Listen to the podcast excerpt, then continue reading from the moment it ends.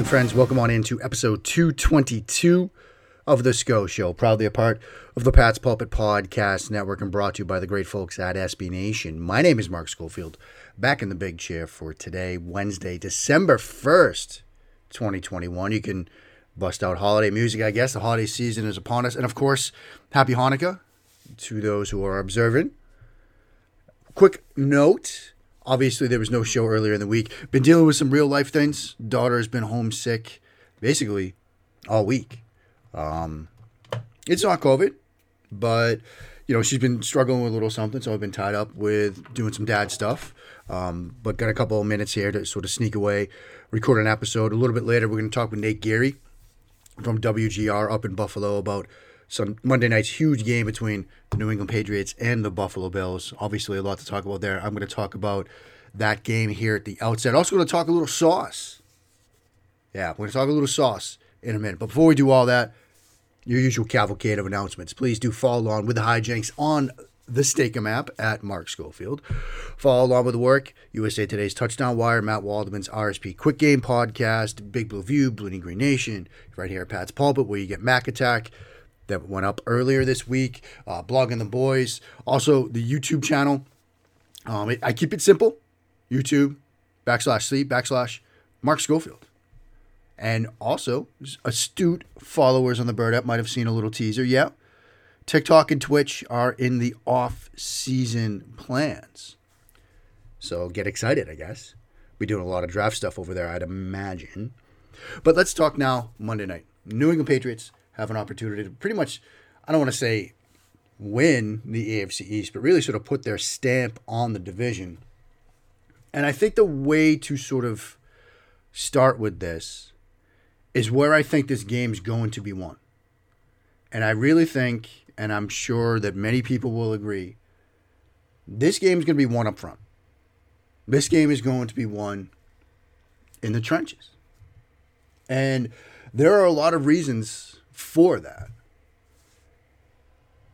But I do think that when you watch the Buffalo Bills this year, when you watch the Buffalo Bills on offense, for example, and I talked a lot about this a couple of shows ago, they're struggling to protect Josh Allen. And specifically, they're struggling to protect Josh Allen with four pass rushers coming after the QB. Last year, Josh Allen was blitzed 280 times, which was most in the league, and that included the postseason, so there, there's a sample size there to be sure. This year, though, it's more middle of the pack. As a matter of fact, according to Pro Football Reference, Allen has been blitzed 90 times this year, which is 16th in the league. But he's been hurried 55 times, which is tied for second in the league with Jalen Hurts. Only Kirk Cousins has been hurried more. He has been pressured 113 times this year. Again, only Kirk Cousins has been pressured more. And he's been pressured 24.9% of his dropbacks, 11th. And again, he's only been blitzed the 16th most out of all NFL quarterbacks in the league. Teams are getting pressure with four on Josh Allen, which I think bodes well for where New England is as a defense, right? New England is heavy, heavy zone coverage, getting pressure with four right now. It's something we've talked about over the past couple of weeks. And that continued on Sunday against the Tennessee Titans. But I think the other thing to keep in mind is when the Patriots have the ball. Because as I'm sure you are well aware of by now, you can run on this Buffalo Bills team. Now, we're going to talk about that a little bit more in a few minutes with Nate Geary, but look at that Colts game. Inside zone, outside zone, duo. They were running at will on that team. And the kind of concept that everybody got excited about was that crunch concept and I'm sure you have seen it by now. The 40 yard run in the third quarter is an example of it. There's a touchdown run as well. That's an example of it. But you get that crunch concept, and what it really is is you get guard pulling and trapping, tight end in the wing with a wham block. And if you want an example of it, first and 10, ball at midfield, third quarter, 624 mark. You will see the right guard, Glowinski, execute that trap. And you will see Jack Doyle come down from the wing, execute the wham on the nose. If you want to see another example of it going for a touchdown, look at second and goal from the three, first quarter, 859 mark. Ball's on the left hash. Quenton Nelson, his first step is to the left, shows the jab step with the left, but then he executes the quick trap.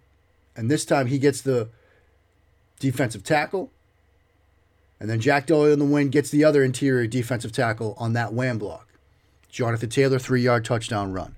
That was the sort of play design that everybody was really excited about. Well, kids, allow me for a moment to dust off my trusty copy of the New England Patriots playbook, flip a couple of pages here as we get to ride 33 gut wham. And it's kind of their variation of it. Why will wham the first defensive lineman from onside A gap to the backside? And you get the guard also with a trap block. They have another version of it. Ride 32 gut wham. Ride ball handling, usually a run pass check, run versus a six man box. You get guard kicking out to the end, tight end with a wham block on the interior defensive tackle. There are going to be a lot of run plays Monday night. I would imagine going into this game, the Patriots want to run the football. And I know that sounds a little antiquated in today's NFL, but I would refer you to a great piece from Seth Galina, my good buddy, over at Pro Football Focus, talking about how Belichick and the Patriots are sort of turning back the clock right now. They're going to want to run the ball. You can run the ball on this team. That's their offensive identity in many ways, is to run the football. I think you're also going to see it used to let's face it, it's going to be a raucous environment Monday night. You put together some long 10 play drives to wear them down on the field and silence them off the field, make the environment a little bit more friendly for Mac Jones. I think you're going to want to do that. Now, look, Mac Jones has played in some raucous environments in the past, right? I mean, you're talking about somebody that his last year in college played at Tennessee, at LSU. Like, those are some tough games. Those are some tough environments. And so I'm sure Mac Jones will be ready for it. But I would expect this run game, I would expect ride 32 33 gut wham to be a big part of it. I think that's where they're going, going to want to be now. Of course, we'll talk to Nate Geary in a minute. I did want to, as I said, we're going to talk a little sauce. Ahmad Sauce Gardner. I talked about him a little bit in the Scotia Slack channel. I did my first mock draft. I did my first mock draft of the 2022 draft cycle, which sounds crazy to think about. But a piglet perhaps caught some eyes. A Ahmad Sauce Gardner, Gardner, excuse me, in the top 10 to the Jets.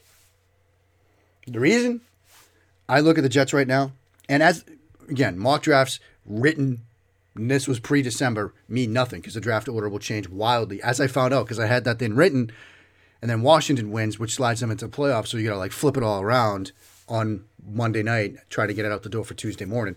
That was super fun. So a mock draft right now might mean nothing this time next week. But right now, you've got the Jets, the Giants, and the Eagles, all with back to back picks in the top 10, which would be wild to think about. But for the Jets, with those picks, I went Aidan Hutchinson and Sauce Gardner. That gives you the two pass rushers off the edges that Robert Saleh had at San Francisco, and it gives you in Gardner a Richard Sherman like player. And I do think he's a Richard Sherman type player. Now, I'm not making a comparison, but he's long, he's fluid, he moves extremely well. And if you want to know more about him, I'd invite you to the YouTube channel that I just mentioned. I did like a 10 minute breakdown of him, 10 man coverage situations You'll talk a lot. You'll uh, talk a lot about his length and how he puts it to use, how he uses it all the time, how he covers crossers, how he moves, how he adjusts to scramble drill adjustments by receivers. So I'm a huge fan of his game. As for the Patriots pick, Jameson Williams, the wide receiver from Alabama.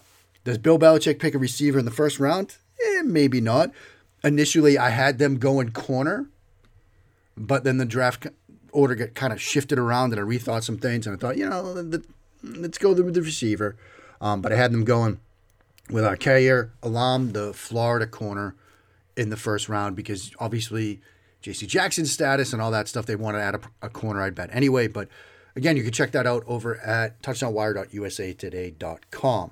That's enough for me. Up next, my friend Nate Geary from WGR up in Buffalo. We're going to talk Pat's Bills, a ton of it. We're also going to get his thoughts. He's a Notre Dame guy on Brian Kelly leaving for the Bayou. That's ahead here in episode 222 of The SCO Show. And welcome back to episode 222 of The SCO Show, probably a part of the Pat's Pulpit Podcast Network, brought to you by the great folks at SB Nation. And speaking of great folks, there is no finer person in the football world than my good friend Nate Geary. You can catch him on WGR 550 up in Buffalo. You can catch him with Bruce, Bruce exclusive on a lovely show, Food for Thought, that airs on Friday nights. They were kind enough to have me on a couple weeks ago. So I'm returning the favor here. And once upon a time, this man and I actually hosted a podcast together. That's right. A, a, fantastic run, getting Bills fans ready for the Josh Allen era of all things. He is Nate Geary. You can follow him on Twitter at Nate Geary Sports. Nate, buddy, what's going on, man? Nothing much, man. Uh, just getting up for Patriots Week. Uh, I'm just kidding. I've been up for Patriots Week for like three weeks now. Um, this game has taken on sort of new meaning. I think if you looked back at the beginning of the season, both Patriots and Bills fans looked at this week probably in very different ways. The the sort of scope and narrative and importance of this game has grown and and manifested itself.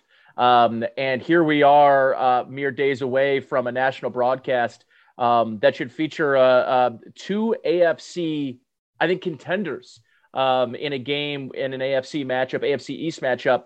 And I genuinely, Mark, thinking back on this, I'm not sure I can recall a time where both teams um, had this maybe high or more of an opportunity um, at stake in a regular season game.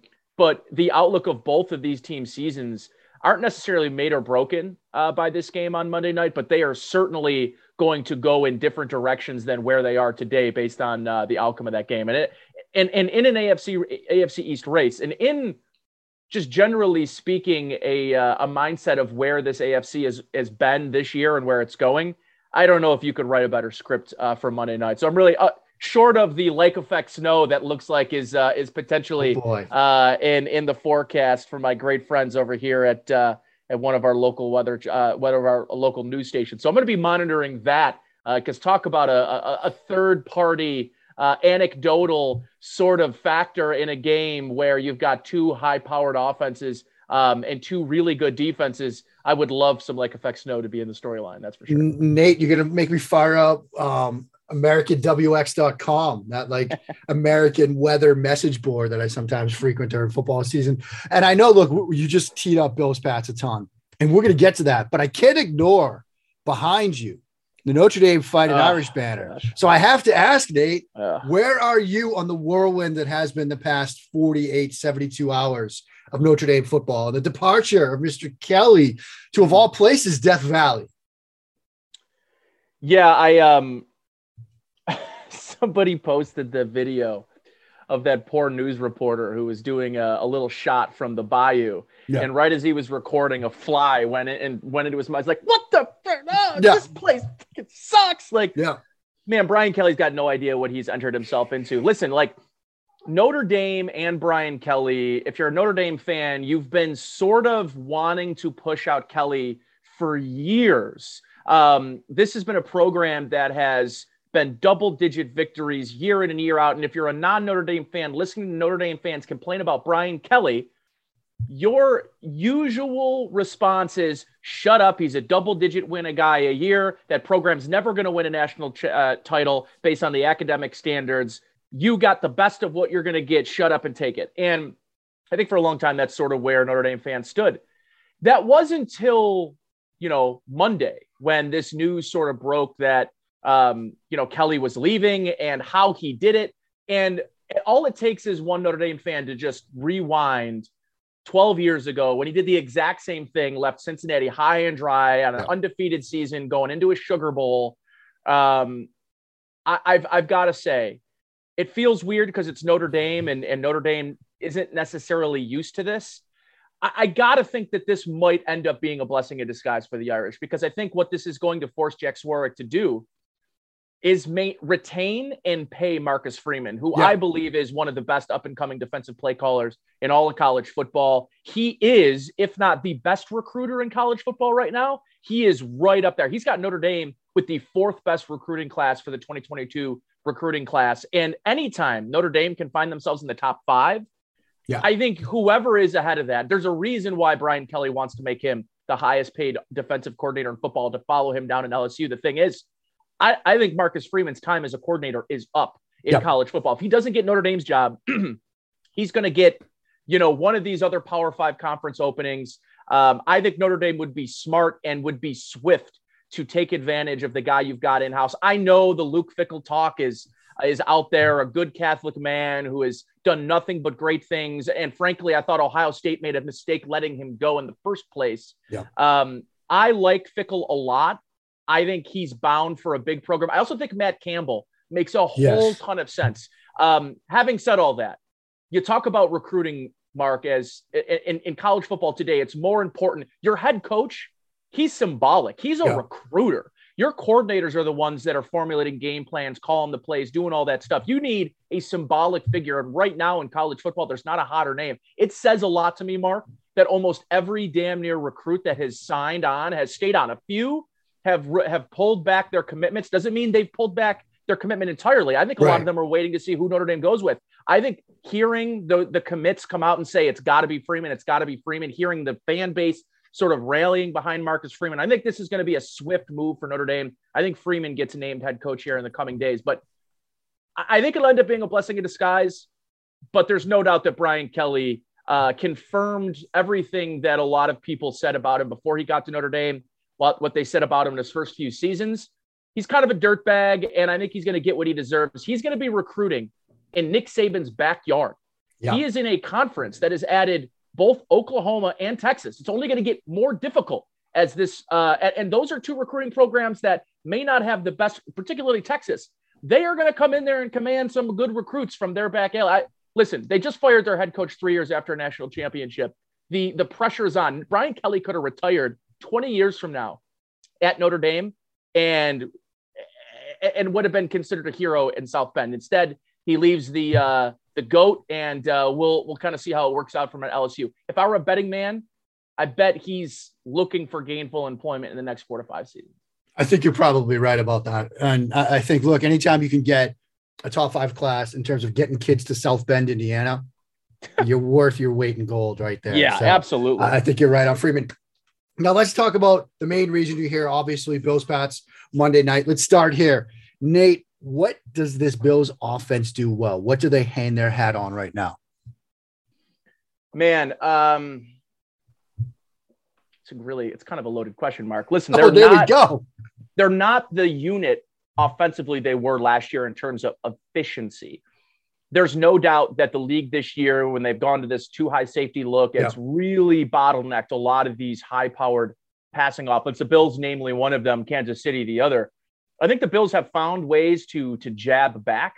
Um, unlike Kansas City, who I don't believe has quite found their counterpunch, unless the, the team name is the Las, Ve- Las Vegas Raiders, which right. you know before last week was a team that was heading in a really um, you know in a tough direction there. But all in all, this Bills team is finding its identity on the offensive side of the ball. Listen, they the same issues that existed for this offense that I think sealing them out in the AFC championship game persist because they simply did not make enough moves, I think, Mark, at the offensive line position. Spencer Brown, a third round pick, who was playing eight man football four years ago, has essentially become the savior of this offensive line. Now, it's not just Spencer Brown's addition that is the savior for this offensive line. His addition is a two part move him getting to right tackle bumps down Daryl Williams to right guard, and it ends up actually improving two positions on the offensive line. So it's a twofer. Um, him being in and out of the lineup the past two weeks, being on the COVID list and a and a back injury he sustained during the bye week, has really hampered and limited their offense. And and now you get Jon Feliciano back. So the Bills should have their entire starting core top five offensive line on Monday night, which I think will be huge for them. They've also finally, finally, uh, Mark pivoted to utilizing Matt Breida in this offense, and he has opened things up. Now I know his yards per carry average against the Saints last week on Thursday night on Thanksgiving wasn't anything to write home about. 2.9 yards per carry ends up taking a screen pass to the crib. He has opened things up for Brian Daboll as a play caller. The limitations of Zach Moss and Devin Singletary, both fine complementary backs together, they are way too similar um, in terms of just their lack of top end speed to really threaten uh, defenses. And until the Bills are able to start to scare defenses back into some more one high safety looks, they're going to continue to beat their head against the wall here, trying to beat teams over the top. And that's why Josh's interception numbers are up. That's why Mahomes' interceptions numbers are up.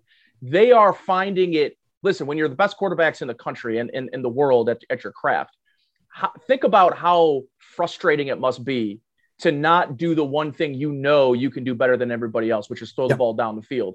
And it's not to say Josh has become all of a sudden not accurate. He's still one of the top two or three quarterbacks in the league in air yards per pass. He's one of the top two or three quarterbacks in the league in accuracy on those balls, 20 or more yards down the field. But the frequency in which those are becoming available to them have become uh, less and less. So I think this Matt Breida addition, the speed element, has sort of uh, sort of made teams defend this offense differently. And let's not play coy, Mark. This was the stretch run, the last four or five weeks of the year that this Bills offense won on that run, two touchdowns to yep. Stefon Diggs, a, a, a, blowout performance against the uh, the New England Patriots on Monday Night Football last year. This was really where they hit their stride. I, that's why I believe this game has so much importance, Mark, because I think if the Bills can find their stride, Josh Allen through 11, 12 games is almost the exact same statistical player we saw from 2020. And I know that doesn't fit into a lot of the regression narratives we're hearing, but it was this final stretch of game that Allen in this offense scored 50 against, you know, Denver, scored 40 something uh, or 40 against Denver, 50 against Miami. This is where they really took off. So it'll be interesting to see how this offense looks, but their identity, Mark, I think in a more simple way of putting it, still a work in progress. And I'm just going to go right there, Nate, the regression question, because that was the theme going into the year. That was the hot topic going into the year. And I think you're exactly right. The numbers are basically the same. But do you think it's like, what do you think is causing them more problems? Is it the two high stuff or the fact that other teams are getting pressure with four that's hurting this passing oh, game more? It's it, Mark. It's a mix between two. And and listen, you talk you you watch Brady for how long? You you have watched. You and I have watched countless hours of Patrick Mahomes. These are players that, at their very best, are nearly unstoppable. I would say Tom Brady's one and maybe only kryptonite is interior pressure. Yep. Is if you can get that pressure with four on the interior and force him off his spot, off that dot, you can really affect things in Brady's game as a passer. He becomes way less effective when he's throwing on the run or he has to move out of structure. Now, Mahomes and Allen, I think sometimes are at their best out of structure. The problem is, is when they want to stay in phase, the yep. Bills almost have not been able to because the offensive line has been playing so poorly. And to your point about getting there in four, that is what the Jacksonville Jaguars did to the Bills. They yep. pounded the Bills on the interior with four, with guys that frankly they should have been able to get up and block in one-on-one battles. But when you got Cody Ford in the lineup, when you got some of these depth offensive interior offensive linemen, they're really struggling. And that means, Mark, Mitch Morse, their, I believe, their Pro Bowl center, who has played out of his mind this year, trying to cover up on both sides of him. When they have to ask him to cover for both the right guard and left guard, things get dicey. You can really complicate his job by a lot of those stunts um, in the middle of. The, and when you're asking him to cover and be the guy that can that can help out Cody Ford on the right or or Ike Boettger on the left, he becomes. I don't, I don't care who you are at the center position it becomes your job becomes that much harder when you're asking your 111th and then also half the job of the guy on the right of you and half the job on the left of you. And then those stunts, and then you're talking about communication and, and execution. So I think it's a lot of that, Mark, but I also think it's this two high safety look. And the Bills really haven't been able to run teams out of it. And I think they're starting to find their way running the football. I'm telling you, Mark Spencer Brown is going to be a top 10 uh, offensive tackle in this league. He's a name people are going to have to start taking notice of over the next couple of weeks and into next year. he has changed. And, and our buddy Joe Marino yeah. has done some some some essentially some some slides of you know what are what are the the raw numbers of this offense with him in and out of the lineup. And with him in the lineup, this is a team that's scoring 10 points more per game, averaging almost 100 more yards of total offense, with a third round pick from Northern Iowa starting at right tackle. It just goes to show you how impressive and, and, and how integral to this team's offensive success he's been. Yeah. Speaking of run game, we know where the Patriots want to be offensively. We know they want to run the football. That leads me to this: the Colts game from a couple weeks ago. Is that sort of the blueprint? Is is that what you expect New England to come out and do Monday night? Which is we're going to run the ball down their throats because uh, Indianapolis gave us the, the path to do it. I think there isn't a more complex run blocking scheme in the NFL than the than the Indianapolis Colts. I'm not sure there are a team that has listen, if there's a team with the talent up front to pull off that scheme, it is the Patriots. I mean, they are right now as about as good as it gets on the offensive line, which I think you're seeing is a big reason that Mac Jones is having so much success right. because he's got that protection. He's got that time.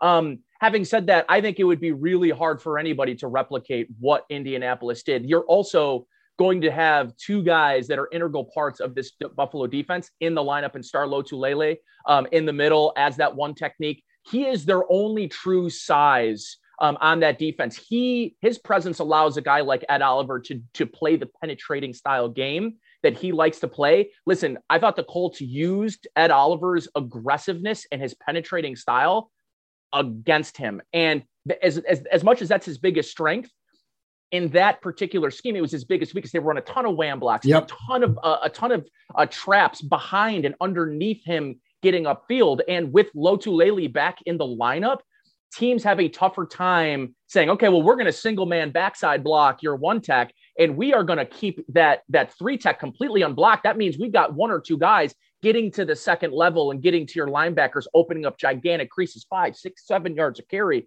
I, I think with the personnel, the Bills, oh, and Tremaine Edmunds will be back in the lineup for the Bills. As much as Bills fans will tell you and like to make him the donkey uh, and the butt end of a lot of jokes, this has been Tremaine Edmunds' best year as a pro. He is 23 years old in his fourth season. It's kind of a running joke against uh, amongst Bills fans because it's like it's the you know Ryan Fitzpatrick went to Harvard and right and and and Chris Hogan played college lacrosse um, of storylines. It's what everybody wants to talk about, but literally his game has elevated the players around him. Those two, Milano and Edmunds, are the two best linebacker coverage duo in the league, and I, you won't find a better duo than those two. There are probably better individual parts, but together they make for a nightmare for defense or for uh, for opposing passing offenses. Do I think that the Patriots will have success running the football? I do. Do I think they're going to run for 264? I I would be shocked. Here's what's going to happen, Mark. No Tre'Davious White is a significant blow to this Bills defense. Yeah. However, considering the weather and considering the Bills know that this offense wants to go through its its running game, the Bills are going to squat on everything. They are going to force Mac Jones to beat them down the field and that may mean committing seven, eight, nine guys to the box and leaving Kendrick Bourne and Nelson Agholor um, out on an island against Dane Jackson and Levi Wallace. And that may be your route to victory. The question is, can Mac Jones beat them deep in one on one coverage? That will be something I pay attention to early in the game because there is zero way Sean McDermott eh, and Leslie Frazier are going to allow this, this Patriots running attack to look anything like the Colts. Because if that happens again, this is a defensive team, Mark. Yeah. Don't get it twisted. I know what their offense does. I know what their passing game is capable of doing.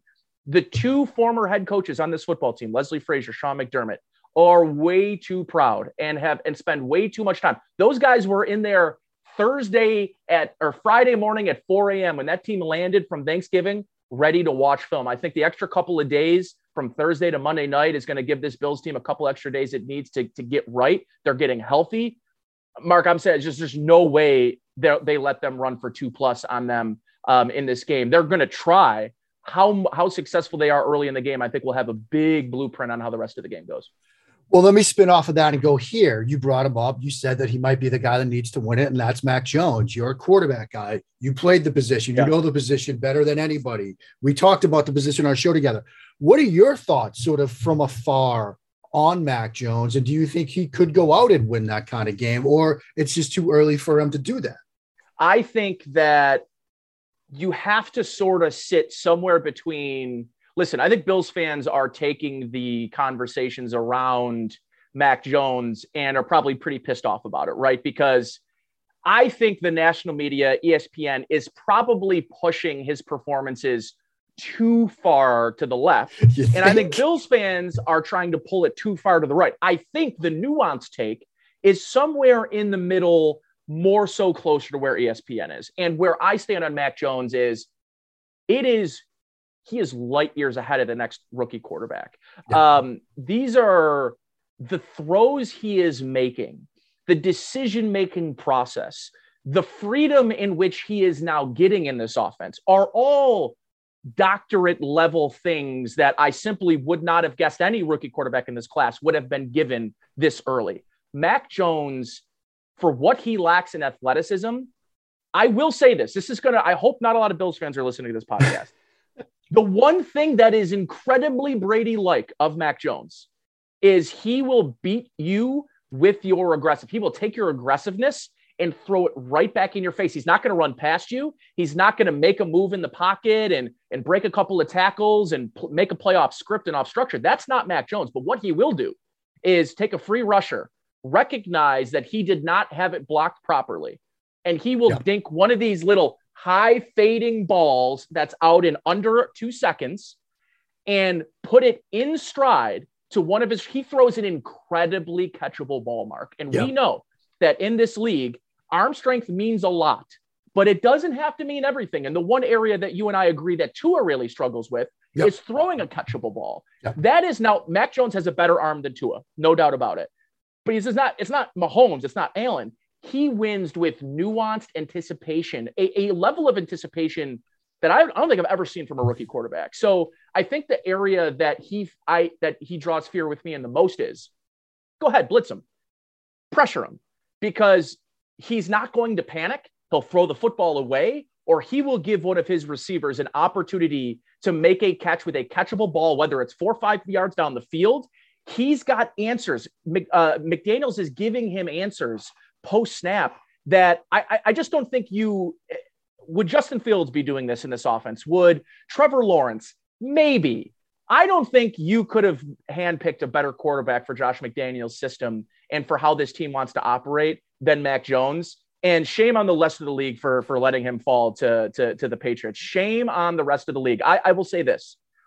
I don't ever believe he's going to be a top five, top seven, top eight guy, but he could be a 10 for the rest yeah. of his career. And you could win Super Bowls with a guy that wins the way that Mac does. So, um, and he's also a guy, by the way, Mark, that I don't believe everything needs to be perfect for. In yeah. fact, I would say right now, he that receiving group leaves a lot to be desired. They're good, but they're not Stefon Diggs. They're not, you know, uh, DK Metcalf and Tyler Lockett. This is a middle of the line pass catching unit. I can imagine on his rookie contract, knowing what they know, they bring in a Davante Adams, they bring in an Odell Beckham Jr. I mean, I would say watch out because this guy is doing a lot of great nuanced next level doctorate level things without like an A plus supporting cast. And I think that has to scare a lot of people in the AFC. Man, I'm totally getting the burner ready and dumping this on Bill's Reddit once it's once I just kidding. Uh, Nate, I'd like to quote Nate Geary as saying, right, yeah, Brady esque. Yes, yes. Nate Geary, WGR's Nate Geary calls Mac Jones Brady esque. Nate, I love you, brother. Let me get you out of here on this. Yeah, Buffalo wins this game Monday night. If what? Um, if they're able to stop turning the football over. Uh, the Bills have really been turning the football over. I think that's Josh's frustration without being without having the ability to really stretch the ball down the field. Don't turn the football over. Get the get off the field on third down defensively. That will be their route to victory. If the Bills have two, three turnovers, they will not win. If they can't get off the field on third down, and Mac Brown or Mac uh, Mac Jones can extend these drives, it's going to be a long day for the Bills defense. So for it's, I think it's pretty simple. Don't don't turn the ball over, win the turnover battle, and get off the field on third down when you have the opportunity defensively. Folks, he is Nate Geary. He's one of the best there is. Patriots fans, you can tell by now. If you're not following him, you should be. Completely reasonable, nuanced takes. I love the guy like a brother. Nate, you're the best, buddy. Plug your stuff. Let everybody know where to find you. Yeah, anytime, my friend. I'm always available for you. And you can find me at Naked Sports on Twitter. Um, from time to time, I'll put up my written pieces up at WGR550.com, just opinion articles and and, and columns. And uh, every Friday, uh, my cohort and I, uh, Bruce Bruce Nolan, the Bruce exclusive podcast, he also does for your your cohorts over there at SB Nation. We have our Food for Thought podcast.